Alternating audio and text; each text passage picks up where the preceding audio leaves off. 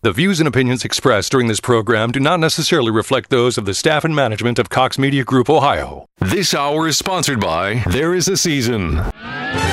This is WHIO's consumer warrior Clark Howard. Beware scam artists in Dayton. I'll find you out. This is WHIO meteorologist Kirsty Zontini. If weather breaks this hour, we will break it. and you're listening to an Ask the Expert weekend on AM 1290 and News 95.7 WHIO.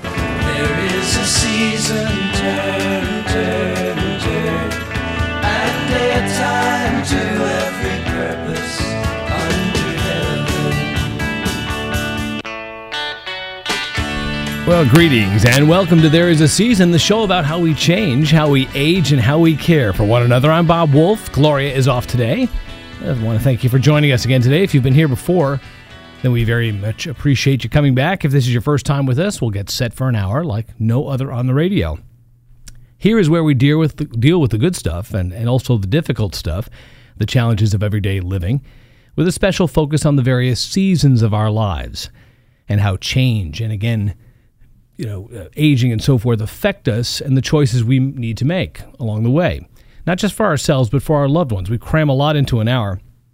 Most of the time, it's going to focus on several different buckets. Health and, and, and wellness is one, financial and legal issues, relationships, residential transitions, things like that. But sometimes we're going to broaden the scope, talk about some other things that are uh, a little bit more to do with society, some commentary on how we're all evolving as a nation, what we value, and so forth.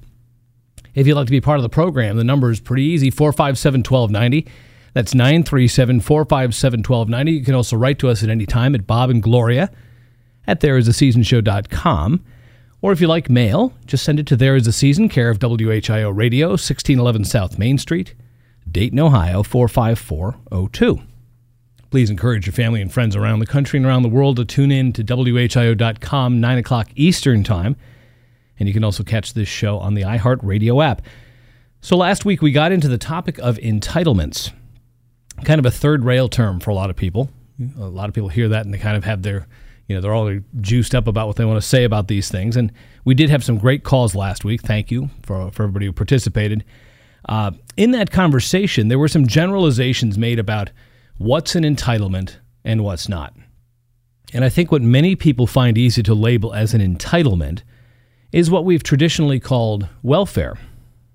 And before we begin, you know, getting into this conversation any uh, further about this concept of entitlements, I thought it might be in our interest to clarify some things about the U.S. budget. It's easy to hear terms like billions and trillions and throw our hands in the air about the sheer staggering size of this budget here we have for our country, to say nothing of the inevitable yearly growth, or at least the growth in the national debt. But aside from maybe a quick review of major programs or initiatives during the, say, the State of the Union address, when we're kind of dialed into some of this stuff, do we really keep track of what's what and what this and that costs? If you ask people on the street, how many people could actually tell you the size of the U.S. budget and roughly how it's apportioned? So I'm going to do us all a favor and offer the Dummy's Guide to the U.S. budget. And this isn't meant as a pejorative for anybody. I'm just uh, going to make this kind of stupid simple as I can. If you'd like to keep track and write these things down on a piece of paper, feel free. So, and, and I'll show you how it ties in with our entitlement conversation just a moment. In fiscal year 2019, our federal budget is going to be, anybody take a guess? A little over $4.4 trillion. The U.S. government will receive about 3.4 trillion in revenue. That's what they're going to get from taxes, largely. Uh, that creates a shortfall, an, an annual deficit of 985 billion dollars, almost a trillion dollars for one year.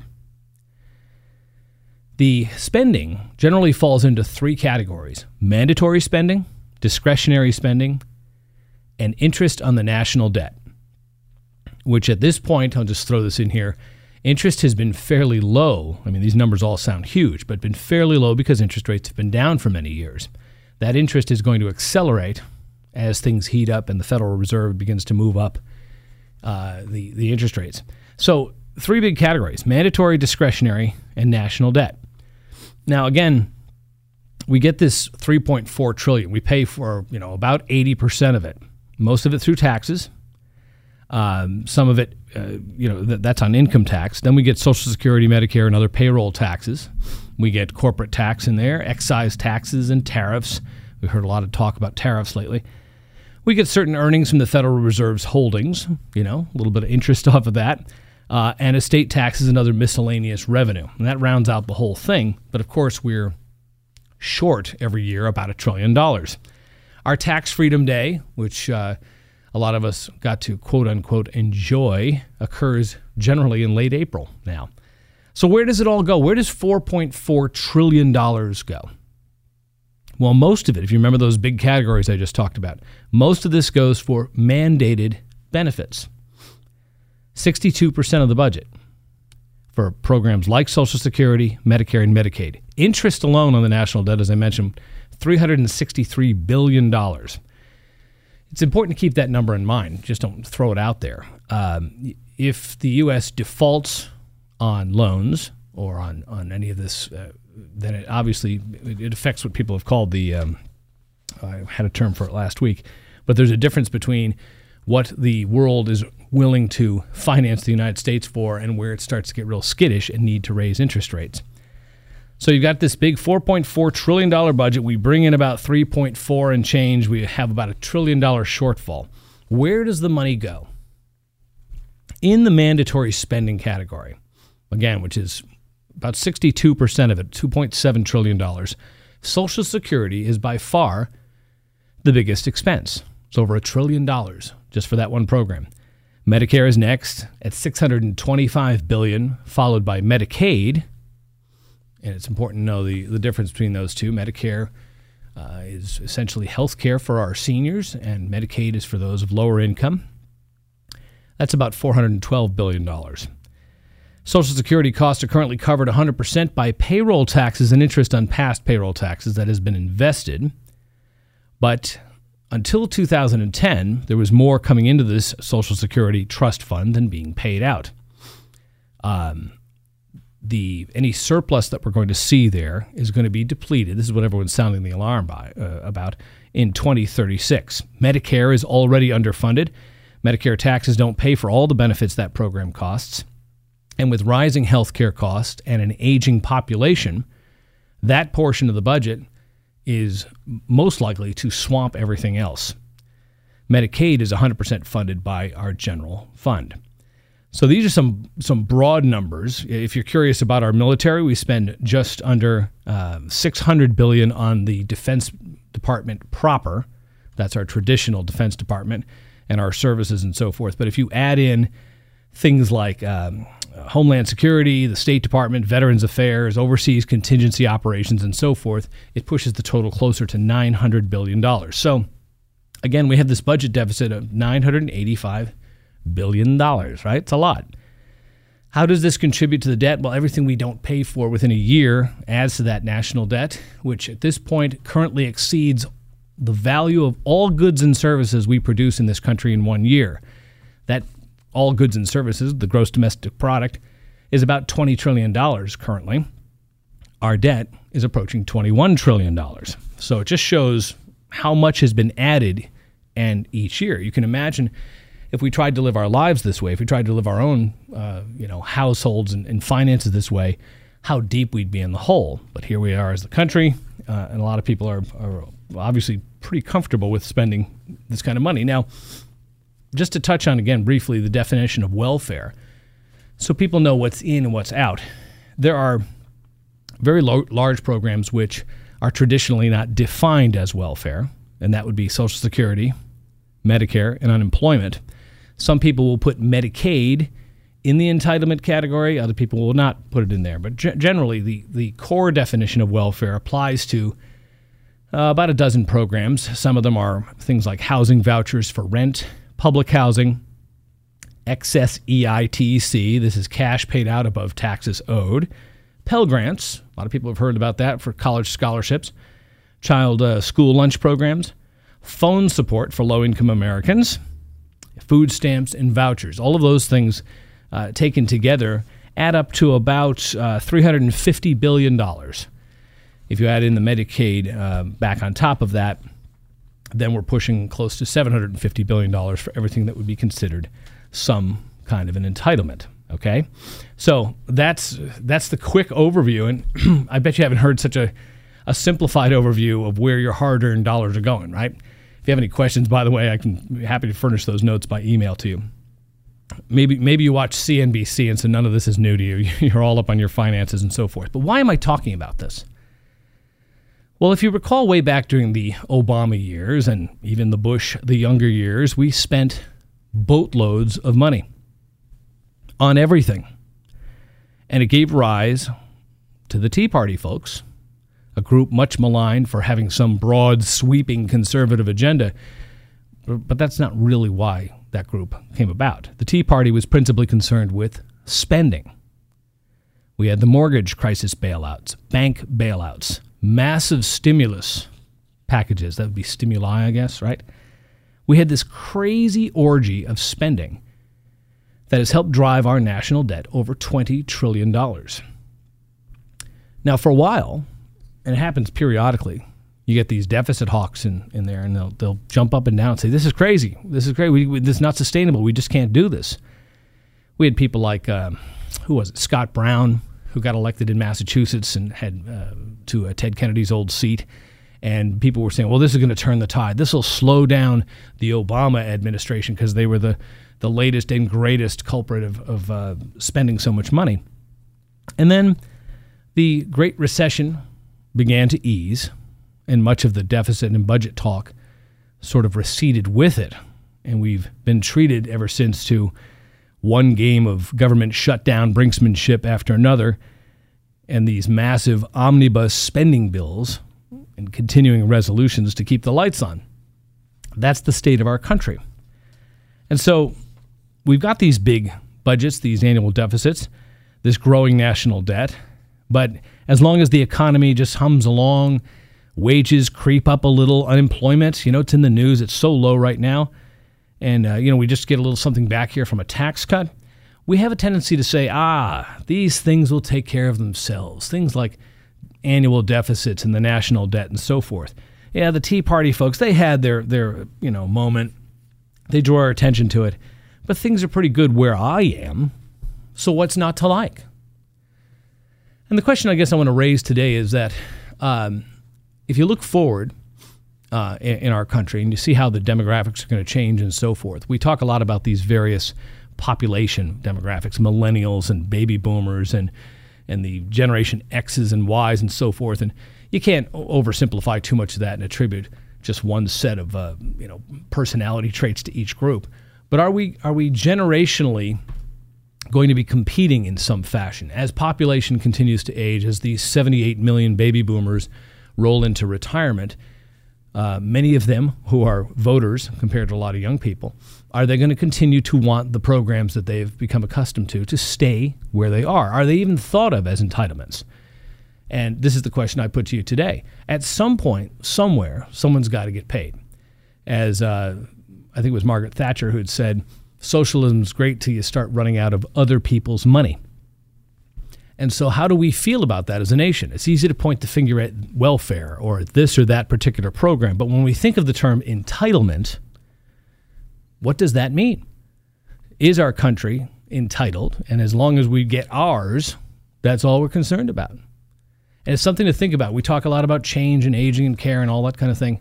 How do we care for our country? How do we care for our fellow human being if everybody is getting their thing from the trough? Let's stop there for just a moment. There's much more to come about on this idea of entitlement, what it means for our country's long term health, but also where it originates in the national psyche. What do we think we're entitled to as a nation, as individuals? Do we take the life, liberty, and pursuit of happiness stuff for granted and simply want more and more on top of that? 457 1290, 457 1290 with your thoughts today when we continue. You're listening to There Is a Season on AM 1290 and News 95.7 WHIO.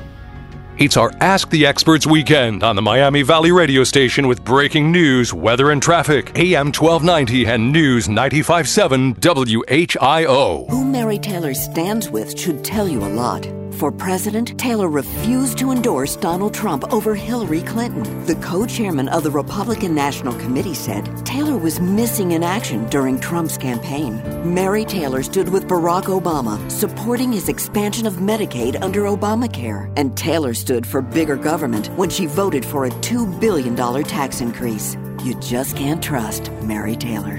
Mike DeWine is the proven conservative for governor. He took on the Obama administration and won, stopping Obama's immigration plan, fighting against Obamacare. Mike DeWine endorsed Trump for president. He's fighting in court for the president's travel ban that will keep us safe and cracking down on sanctuary cities. That's why Mike DeWine has been endorsed by the Ohio Republican Party and Ohio Right to Life. Not Mary Taylor. Mike DeWine, the rock solid conservative you can trust for governor. Paid for by DeWine Husted for Ohio, Jennifer Best, Treasurer. Mommy's really special. She does a lot for me. She's the best mommy in the whole world. I just love her so much. I can't wait to give her a present. Something from the heart. A gift from the heart is never forgotten. That's why James Free Jewelers goes the extra mile to help you find the perfect Mother's Day gift. So come to our special Mother's Day show on Thursday, May 10th from 4 to 8 p.m. You can save 20% on designers like Roberto Coin, Marco Bicego, Mickey Moto, and many more. Come to James Free and save 20% on beautiful designer jewelry during our special Mother's Day show on Thursday, May 10th. Some exclusions apply. Please see store for details. And no other jewelry store in the area has a better selection of certified diamonds than James Free Jewelers. Find the perfect gift for the perfect mom at James Free Jewelers, 3100 Far Hills Avenue in Kettering. Once you shop for mom at James Free, you'll never shop anywhere else. Are you sure you know what you're doing with that thing? How hard can it be? Just fire it up, aim, and shoot. Frank, you're blowing the siding right off the house. Turn Well, that didn't quite go as planned. Algae on your siding, black stains on your roof? Let the pros at Ohio Power Wash take care of it. Their special low pressure wash is gentle on your house while still killing and removing fungus, algae, and black stains. 550 OHIO or OhioPowerWashLLC.com. A real patient talks about mini dental implants with Dr. Volk. Uh, my name is John from Springfield, Ohio. After I go in there, the tooth is pulled, the implant is in, the tooth is on, and I'm walking out of there two hours later with a with a usable tooth. And the final results? Well, the teeth look great. They feel great. I can eat anything. They're easy to clean. This is the fourth tooth I've had done. If missing teeth are bothering you, call Dr. Volk at 898 8990 or visit tvolk.com to schedule a free consultation.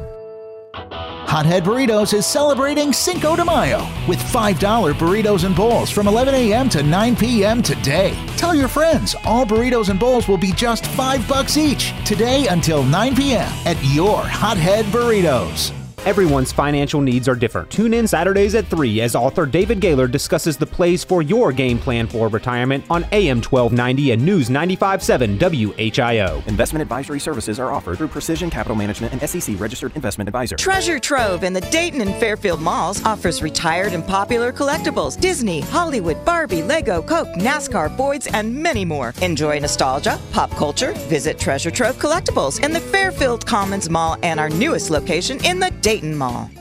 Due to increased business, Craftsman Home Improvements is seeking skilled installers to join their team. As one of the top kitchen and bath design build firms in Ohio, Craftsman needs experienced full turnkey contractors for steady year round work. Sign on bonus available. Qualified candidates must have tools, truck trailer, and insurance. Experience with finished carpentry, tile, plumbing, electric, and drywall is required. Current openings are in Kettering and Westchester, and plenty of work is available. Check them out online at craftsmanhome.com. That's craftsmanhome.com. For today, some high clouds will linger with us. Temperatures this morning starting in the 50s, eventually to about 75 this afternoon. We'll watch a system passing to our south that may bring a few passing showers in our far southeastern counties. The rest of us expected to stay dry. Tonight, lingering clouds will fall back to the 50s. We're into the mid 70s again tomorrow. We're seeing sunshine in the morning and storms developing later in the day. I'm meteorologist McCall Vrydaghs in the Miami Valley Severe Weather Station AM 1290 and News 95.7 WHIO. It's an Ask the Experts weekend on Dayton and Springfield's 24 hour news, weather, and traffic station, AM 1290 and News 957 WHIO. Welcome back to There Is a Season. I'm Bob. Gloria's away today. We're talking again about entitlements. What does that mean? How would you define that? People have different opinions of what that means, and uh, it's easier for people to think of certain things as entitlements, but other things as either owed to me or something rightfully mine because I paid into it, and so forth. Let's uh, let's welcome our uh, our friend Bernie from Kettering. Welcome to the program, Bernie. What's your thought today? Well, my thought is that uh, with the debt and everything like that, that we may end up having to barter for everything we have. Example: if you go into a if you go into a hospital and you get services, that you may be given a job to do in order to help pay for those services as opposed to them writing it off because everything that's a debt is is a part of the national debt. Mm-hmm. In other words, uh, I hate to say it, but in a way, everybody is a little bit responsible. Yeah, and it's uh, a lot of people will say, well, um, you know. Uh, welfare to work was the model and supposed to be the model for a lot of welfare programs, right? that was a lot of the thinking in 1996 uh, when Clinton and the Republican led Congress at the time tried to get together and do welfare reform. People said we ought to have some work component in there.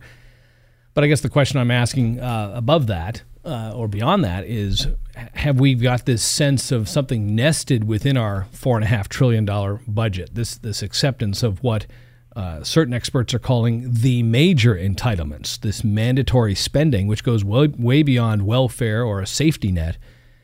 And it's the big three, you know, Social Security, Medicare, and Medicaid.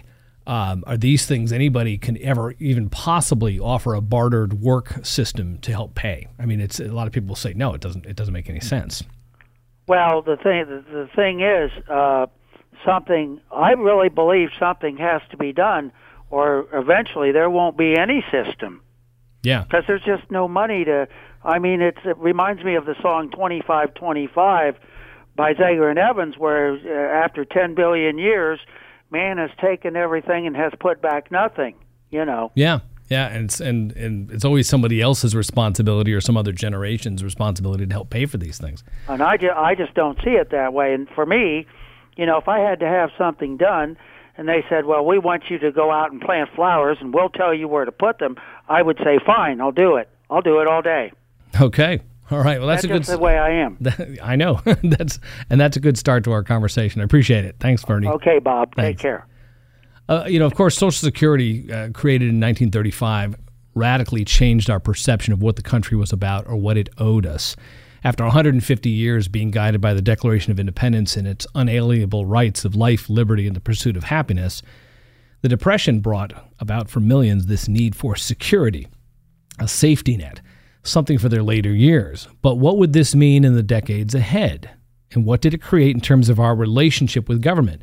Was Social Security simply a smart financial tool to put something away? Or did it begin to fundamentally shift our focus toward expecting the government to provide something back to us. Did we as a nation so invest in this idea of security, later expanded or socialized through Medicare, that we now feel entitled to be cared for, not through charity, but through the power of taxation and law? And even if these programs were indefinitely fiscally sustainable, which many are not, does this mean we have an entitlement attitude here in America? Does that harm us? We're going to take a look at that when we come back. Plus, your calls to 457 1290. What is an entitlement? Are you entitled to something from the government? What would that be? And what about in the future? Are we going to run out of money? Who's going to pay for what?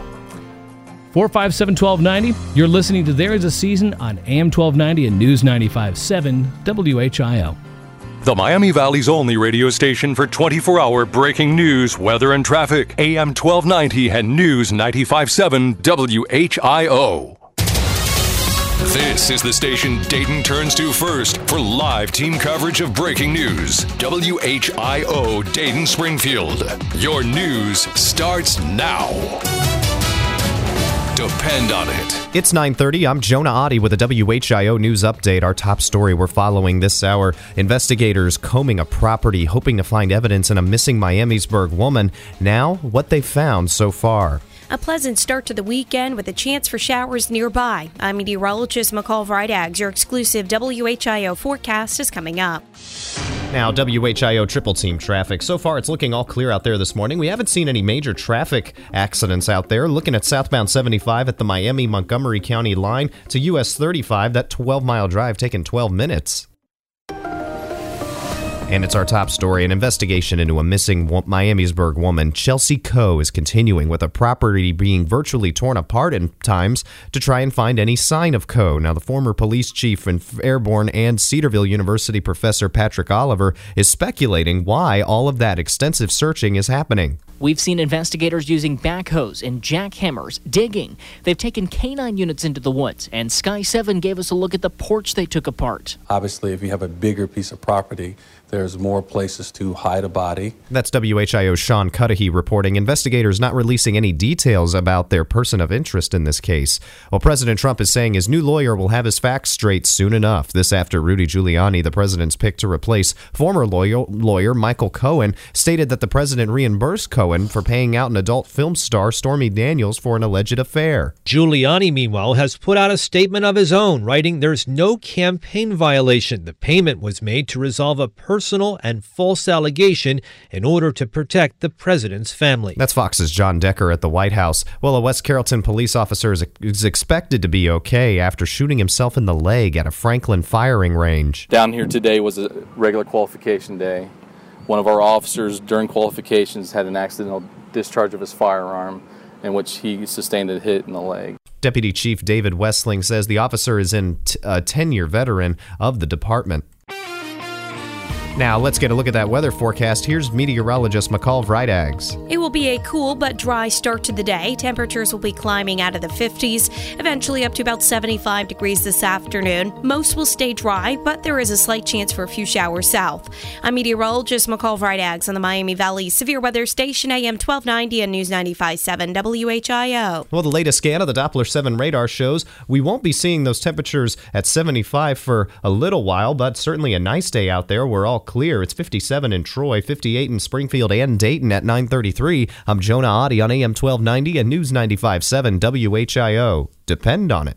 If keeping up the beauty of your home, lawn, and landscape is at the top of your to do list, you're in good company.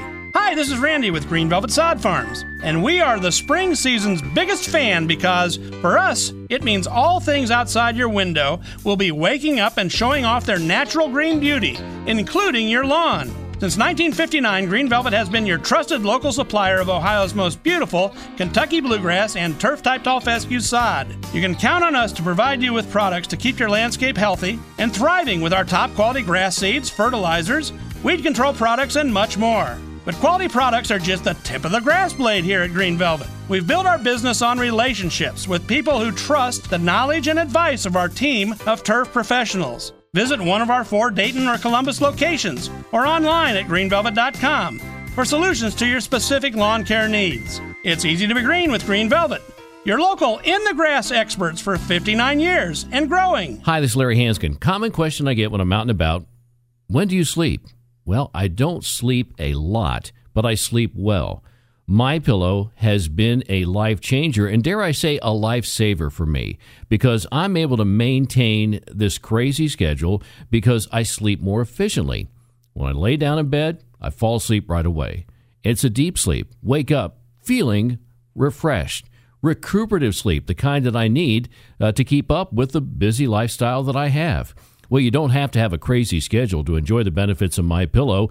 Everyone can enjoy a great night's sleep, so why not get on board? Go to mypillow.com, click on the 4-pack special, use the promo code WHIO, and you'll get 50% off two My Pillow premium pillows and two go anywhere pillows, a better deal than you're going to see on TV, a better deal than in any retail store, or you can call 1-800-320-1481, ask for the 4-pack special, make sure you use the promo code WHIO. Who Mary Taylor stands with should tell you a lot.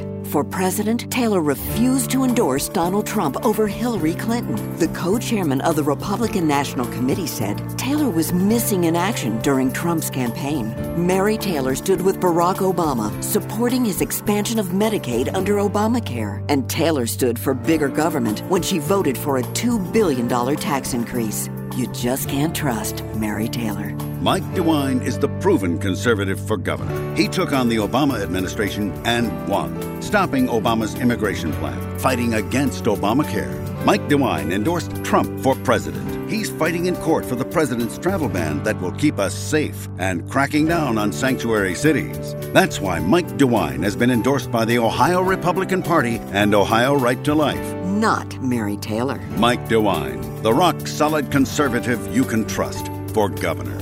Paid for by DeWine Husted for Ohio, Jennifer Best Treasurer. This is Clark Howard. If breaking news happens, we break in anytime. When the Miami Valley gets hit with breaking news, severe weather, or traffic tie ups, depend on us for up to the minute information. AM 1290 and News 957 WHIO. Good morning and welcome back to There Is a Season, the show about how we change, how we age, and how we care for one another. I'm Bob Wolf. Gloria's away today. I'm talking about entitlements here and getting into the subject a little deeper even than we did last week. And uh, we talk about the mandatory spending that goes on in our in our government. Are we all of the attitude somehow or another that we can point out somebody else's entitlement, but we can't point out our own? Uh, do we, do our loved ones, uh, benefit from a lot of the things that the government seemingly provides us? Is that our attitude? Is that considered a common good? The, are these things that make us a strong nation? What happens when financially you're looking at things and you see a train wreck coming? What are you going to do? I mean, is it still considered an asset to do these things? 457 1290, if you have a thought about that today. I came across an article here um, written by Robert Samuelson. It's called Would Roosevelt Recognize Today's Social Security? And it's an interesting take on, on this whole topic. Um, would FDR approve of Social Security? It seems like an absurd question, right? After all, Social Security was considered the signature New Deal achievement. It distributes, you know, uh, over a trillion dollars to over you know millions and millions of retirees, and people have paid money into this. Right? That's the idea. Well, Roosevelt would be proud of this, right? He might say, you know, I had some reservations, but what were those reservations? Because initially, anything that we came back from the government as a benefit was, you know, originally called the dole, and it's now known as welfare, right? But forgotten history clarifies why America's budget problems are so intractable. When Roosevelt proposed Social Security in 1935, he envisioned this contributory pension plan. Workers' payroll taxes, the contributions, would be saved and used to pay their retirement benefits.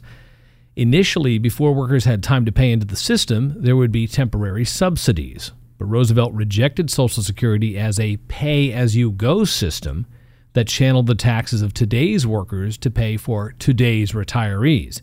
That he believed would saddle future generations with huge debts or higher taxes as the number of retirees expanded.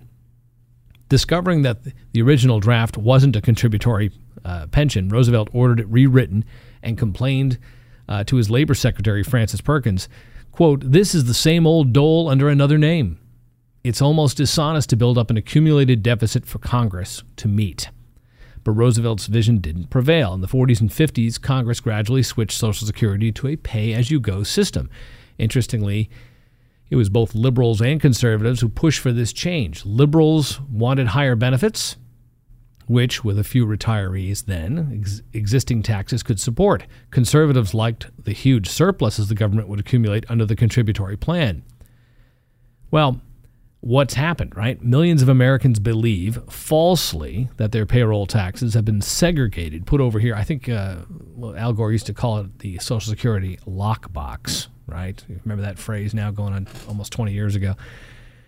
And, and people think that their payroll taxes have been segregated to pay for their benefits and that therefore they earn these benefits.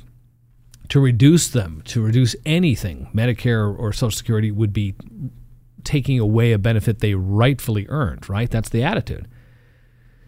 We put those payroll contributions there so as to give contributors a legal, moral, and political right to collect their pensions. No damn politician can ever scrap my Social Security program, said FDR. Well, what we have is a vast welfare program grafted onto the rhetoric and psychology of this contributory pension. The result is an entitlement. Unsurprisingly, people, you know, organizations like AARP, with their advertising slogan "You've earned a say in Social Security," have continued to foster this, right? With favorable demographics, contradictions were bearable. Early Social Security beneficiaries received huge windfalls. A one earner couple with average wages retiring in 65 at 65 in 1960 received lifetime benefits equal to nearly 14 times what they put in. Even uh, well, 14 times. That's what they could have expected. But demographics now are unfriendly. In 1960, there were five workers per recipient. Today, there are three, and we're rapidly moving toward two, where every couple is going to be responsible for some retiree. This burden has increased, and it also includes Medicare, which adds to that price. So, although new recipients have paid payroll taxes higher and longer than their predecessors, their benefits still exceed taxes paid, even assuming that they had been invested. A two earner couple um, would receive lifetime Social Security and benefits far in excess of what they've put in. So, th- these are the key questions that you have to ask when, when, you look at the model and you say, well, yeah, I understand why it was created. I, I sort of get the gist of that. But where are we at this point? Have we become so used to thinking that this this is all paid for and it's all my money that we're going to take out exactly what we put in and that it is simply just a way of siphoning off our money along the way. Is this something the country can sustain? We've got a number of callers who are patiently waiting, so let's get to it here and see what folks have to say about this. Let's start with April from Springfield. Good morning and welcome to the program. Hi, thank you. What's your thought about entitlements? Uh, my thought about the Social Security, there's a couple things. First of all, I, I don't like that it's being called an entitlement. I don't think it was initially set up that way. Um, I, I do believe that when Lyndon Johnson moved it into the general fund, I think that's what killed it as it was designed to be. And I'd, I'd like you to speak to that and how you think it could have been if it had not been moved into the general fund. And also how and why we have this SSI benefit that's pulled out of Social Security. Why is that not pulled out of Medicaid? I, I probably can't uh, at this point. Thanks for the call. I appreciate that. I don't know that I can comment on the second part of it. This idea of it coming from the general fund is an interesting uh, uh, perspective. A lot of people will think, uh, again, that there's this separate fund, this lockbox. In, in a sense, what really goes on is that the general fund pays IOUs back to Social Security. Uh, we've basically said, okay, we'll collect all this money and then we'll distribute it back. And of course, None of this would really be an issue if the programs weren't uh, approaching some kind of insolvency or if we weren't running a budget deficit of a trillion dollars a year. So, uh, my question about the whole notion of, of, this sense of entitlement, whether it's called that or not, let, let's go back for just a minute. Before the 9 11 tragedy, does anybody remember what George W. Bush was working on most of that year? His big thing for most of the year until that terrible day in September was the idea of privatizing some portion of the money that was going into Social Security. 2%, I believe, is the number being bantied about. We have come of age here in a 401k generation where there have been a lot of other vehicles for trying to build our retirement. The pushback that occurred when he was trying to do that was extraordinary, and nobody's really wanted to touch it since. There has been no discussion about uh, whether we would ever, you know, try to manipulate or touch Social Security. So I understand where people come from and say, well, I paid into that, right? And there's this issue of whether or not people are getting out what they should be on a dollar for dollar basis, or whether future generations should be paying for somebody who's currently in retirement, right? If it's not a direct contributory program, that means basically one person's paying for another person. The question I have is what happens when the math doesn't add up?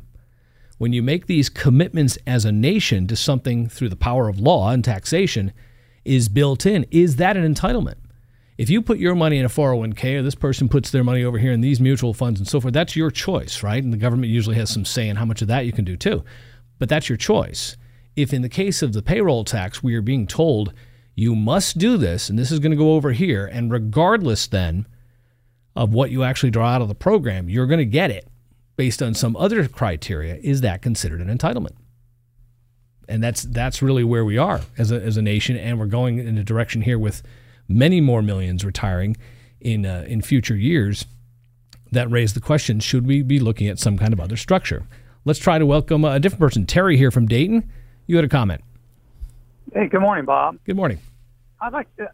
There's a, a political component to the the whole welfare system and, and the fact that yeah, it was originally designed to be a safety net, and and I think the liberal party parties and politicians, all of them, to some degree, have turned it into an entitlement so that people think that, have been told that if they don't vote for a certain group of politicians, they'll lose it.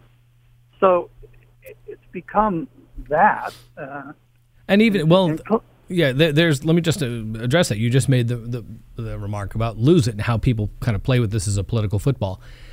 If somebody came along today and said, uh, "Listen, um, uh, your finances are are running off the rails, right? You're, you're, taking in, let's just for round numbers, let's just say you're taking in uh, five thousand dollars a month, but you're spending eight thousand dollars a month, right?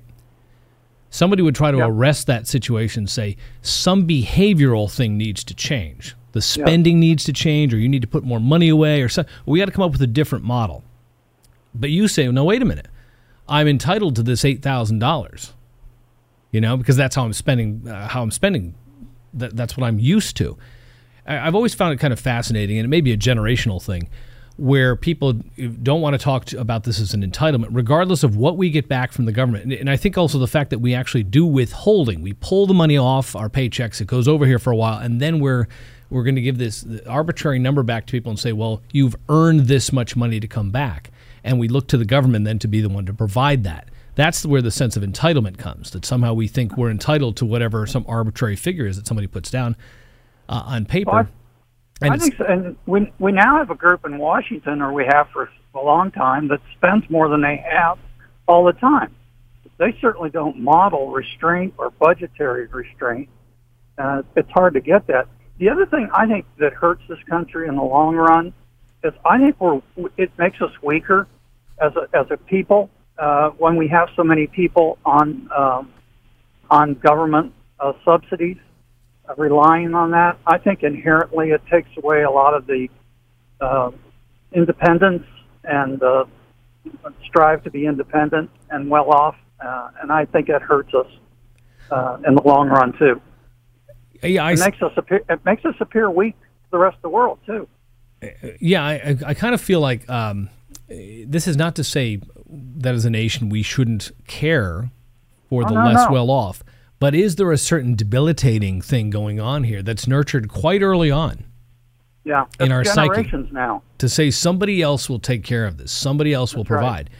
Right. Uh, and right. I've been wondering about this a lot as we do our show, and we talk so much here about change in aging and getting older and so forth. Where, where are the where are the dollars magically going to come from? And people say, well, you can't tax your way out of it, right? The, a lot of people say, economists will say, you got to grow your way out of it. You have to grow your way out of it. If you try to tax your way out of it, you're going to no. completely suffocate the economy, right? Um, yeah. and, and we're talking about current interest rates being where they are to try to finance this trillion dollar shortfall. What happens if they were, you know, say double? Or they would go up to the Jimmy Carter era, right? What do we do about the cost of money at that point? So if you can't tax your way out of it, if you can't put this onerous burden on younger people tomorrow, how do we fix this? Well, it, got, it has to start somehow with what we think we're entitled to have come back from the government.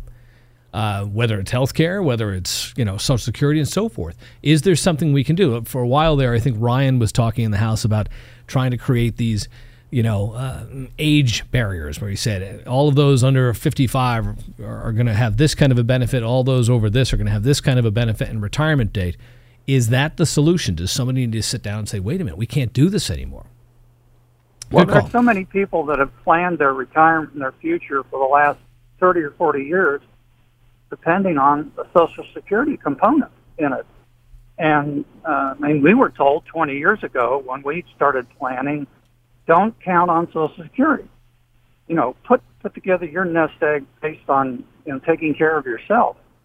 Yeah. And uh, I know so much, so few people have anything saved right. In any way. Right. So what's and, and, aren't being encouraged to do it. And if they have nothing saved why is that? What what's the attitude? Aside from simply enjoying maybe the better things of life or perhaps having had some employment uh, struggles and so forth they're at a point now where they they have very little put aside after decades of having a, a, a much more flexible uh, investment culture. Many more vehicles for putting money away Uh, people like Yeah. Dave Ramsey and Clark Howard and all these folks will talk about you know personal finance and what we should put away. But if the attitude is, "Hey, somebody else is going to take care of me down the road," Yeah. that's that's getting to what I'm talking about. And families aren't together like they were in the past. You know, our generations live together. Right. People are pretty much on their own So yeah, now, that's, and that's that's, catching up with us. and too. that yeah that increases uh, your lifelong costs of, of having Yeah. to survive appreciate the call terry thank you Thank you. We have more after this break. We're going to come back and talk to charles. We're talking about entitlements today. What would you do? What would you give up? What would you recommend? Do we have an entitlement culture an entitlement attitude here about some of our biggest programs? 457 1290 when we return after the break. I'll also give you a little bit of a peek of some upcoming programs. You're listening to There Is a Season on AM 1290 and News 95.7 WHIO. Dayton and Springfield station for 24 hour news, weather, and traffic, and our Ask the Expert weekends. AM 1290 and News 95.7 WHIO. Who Mary Taylor stands with should tell you a lot. For president, Taylor refused to endorse Donald Trump over Hillary Clinton. The co chairman of the Republican National Committee said Taylor was missing in action during Trump's campaign.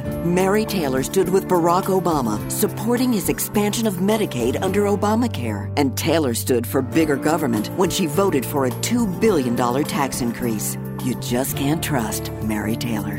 Mike DeWine is the proven conservative for governor. He took on the Obama administration and won, stopping Obama's immigration plan, fighting against Obamacare. Mike DeWine endorsed Trump for president. He's fighting in court for the president's travel ban that will keep us safe and cracking down on sanctuary cities. That's why Mike DeWine has been endorsed by the Ohio Republican Party and Ohio Right to Life. Not Mary Taylor. Mike DeWine, the rock solid conservative you can trust for governor. Paid for by DeWine Husted for Ohio, Jennifer Best, Treasurer. When it comes to catching a big one, luck is on your side at Miami Valley Gaming because on May 26, you could win a brand new fishing boat or 20 grand. Now that's a catch. So get ready to catch the excitement and come down to Miami Valley Gaming May 26 and you could reel in a brand new boat or $20,000 cash. See Player Services for complete rules. Must be 21. Gambling problem in Ohio? Call the Gambling Helpline at 1 800 589 9966. Favorite thing about my mom is she's very selfless. She's our support of our family, kind of the rock. I don't know what I would do without her sometimes, actually. This Mother's Day, tell the women in your life how thankful you are for all they do. And show them the love with gifts from EDC and Gigi's Cupcakes. Unique jewelry starting at $99, plus great deals for that extra special woman. Birdstone jewelry, bracelets, necklaces, and other qualifying purchases receive Gigi's Cupcakes for that perfect day. It's true, if you haven't shopped EDC this Mother's Day, you're not done shopping yet. Daymet Credit Union is already thinking spring, and for you, that means saving some green. If it's time to upgrade your ride, now's the time to spring into action and take advantage of Daymet's awesome auto loan rates with no payments till well into spring. Enjoy a rate as low as 3.19% and no payments for 90 days. Some restrictions apply, must qualify for all offers. Stop into the branch near you or visit daymetcu.com. Daymet Credit Union, partnering with our members to enrich their financial well being. Finally, a new staffing solution JP Management Group. JP means just professionals. And with JP Management Group, professionals are exactly what you'll get. JP Management delivers the brightest achievers and best performers, freeing upper management to excel at what they do best. We recruit, conduct background checks and drug tests, and we deliver professional employees that are the perfect fit for you. Boost your company's productivity and reduce heavy turnover, all while saving time and money. Hire just professionals with JP Management Group. For more details, go to jpmanagementgroup.com. Hothead Burritos is celebrating Cinco de Mayo with $5 burritos and bowls from 11 a.m. to 9 p.m. today. Tell your friends all burritos and bowls will be just 5 bucks each today until 9 p.m. at your Hothead Burritos. We're here at the Trane Heating and Air Conditioning Testing Facility to see how unstoppable their products really are. Inside this climate chamber, it's raining incredibly hard on this Trane AC unit. Clearly, it's hard to stop a Trane. Now through May 31st, bring home unstoppable. Choose special financing for 48 months or up to a $1,000 trade in allowance on a qualifying Trane system. Visit traininfo.com for complete program eligibility, dates, details, and restrictions. Subject to credit approval. Trane. The most reliable heating and cooling brand. I'm Gary from Tipp City. A real patient sharing his experience with a mini dental implant from Dr. Volk. It's given me the ability to not be self conscious about my smile. Uh, the procedure was fantastic. I was in and out in a couple hours. I wish I had done the procedure 10 years ago. Anybody who is looking to receive any sort of implant, I would absolutely 110% recommend Dr. Volk. Don't put up with missing teeth any longer. Call Dr. Volk at 898 8990 or visit tvolk.com to schedule a free consultation. For today, some high clouds will linger with us. Temperatures this morning starting in the 50s, eventually to about 75 this afternoon. We'll watch a system passing to our south that may bring a few passing showers in our far southeastern counties. The rest of us expected to stay dry. Tonight, lingering clouds will fall back to the 50s. We're into the mid 70s again tomorrow. We're seeing sunshine in the morning and storms developing later in the day. I'm meteorologist McCall Vrydaghs in the Miami Valley Severe Weather Station AM 1290 and News 95.7 WHIO. It's our Ask the Experts weekend on the Miami Valley radio station with breaking news, weather, and traffic. AM 1290 and News 95.7 WHIO. Welcome back to There Is a Season. I'm Bob. We've got one of those powder keg issues again that's just so hard to squeeze into an hour, but I like to at least give you some things to think about. There's so much written on this, uh, not only in current uh, political discourse and uh, commentary, but also some other uh, great books. Uh, one I can recommend is Why I'm a Libertarian and I don't mean me, but I mean Charles uh, Murray, who wrote the book, and he was talking about what is a common good? What should the government be involved in? And you get to this very question: Does the government have certain roles that it's very, very good at doing, and others uh, that maybe it should not be, or never have should been, uh, never should have been involved in? Well, that's a quite a sentence there. All right, uh, we're, we're going to get to a call here in just a second. Here, I want to give you a little uh, cue what's coming up here in the coming weeks. We're going to be talking about a college now offering less and for a lot less than you'd pay elsewhere. Interesting story there. We're also going to be talking about teens, preteens, and pornography. What is going on here, especially with our younger people and incredible access to uh, harmful media. The lost art of letter writing is going to be a topic we work back in here. We've done that once before, but it's been several years. And we've got a number of medical topics dental implants, hearing technology, diabetes, and a lot more. So be sure to tune in uh, in the coming uh, weeks for a lot of that. Now, Charles has been patient here waiting for us, and he's got some thoughts about entitlements and what can be done. Charles, as Yes, my teacher sir. used to say in the old days, let's be pithy and succinct. Tell me what your best ideas are. My idea is to eliminate automatic cost of living raises for everybody, period, including Congress and the president, anybody else. Secondly, you're going to cut the budget, everybody's budget, straight across the board, the federal budget. Every department gets a 1% reduction in their budget. This year and for the next five years, they get a reduction 1%, 1%, 1% for five years. There, and there's a lot of uh, people on, uh, we say, SSI Mm-hmm. or in Medicaid, they should be required to be constant. There's a lot of jobs that you can do even if you're disabled with the computer age that we're in today. And, and hospitalization, as far as I'm concerned, they should have to pay a little out of their own pocket. In other words, they go to a doctor if they're on SSI or whatever. They should pay at least five or ten dollars for a regular office call, and fifteen dollars for a specialist. And if they go to urgent care, they should have to pay twenty-five bucks out of pocket Mm-hmm. instead of everybody getting something for something, nothing. There's no such thing as a free lunch. Okay, Charles, I have to leave it there. I appreciate your ideas. Uh, you know, a lot of this stuff uh, gets. Call your congressman. yeah, call your congressman. That's a good idea.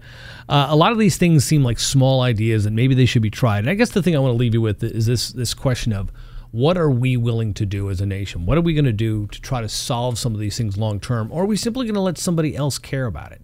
Let our kids and their kids solve that problem. Think about what may be entitled or not entitled to us from our government and from our fellow human beings. There's an awful lot to, to ponder there as we go ahead here into the next decade. I want to appreciate uh, the people here who helped make this show possible. There's a lot of them. Uh, also, uh, want to thank my dear co host Gloria. She'll be back soon. And for our great producer, Javon. Thanks uh, for all you guys do. We'll catch you next week, same time, 9 o'clock Eastern. Catch us at WHIO.com too. In the meantime, I'm Bob Wolf, and you've been listening to There Is a Season on AM 1290 and News 95.7 FM, WHIO. Have a blessed week. From our downtown Dayton McAfee Heating and Air Studios, WHIO AM Dayton, WHIO FM Pleasant Hill, a Cox Media Group station.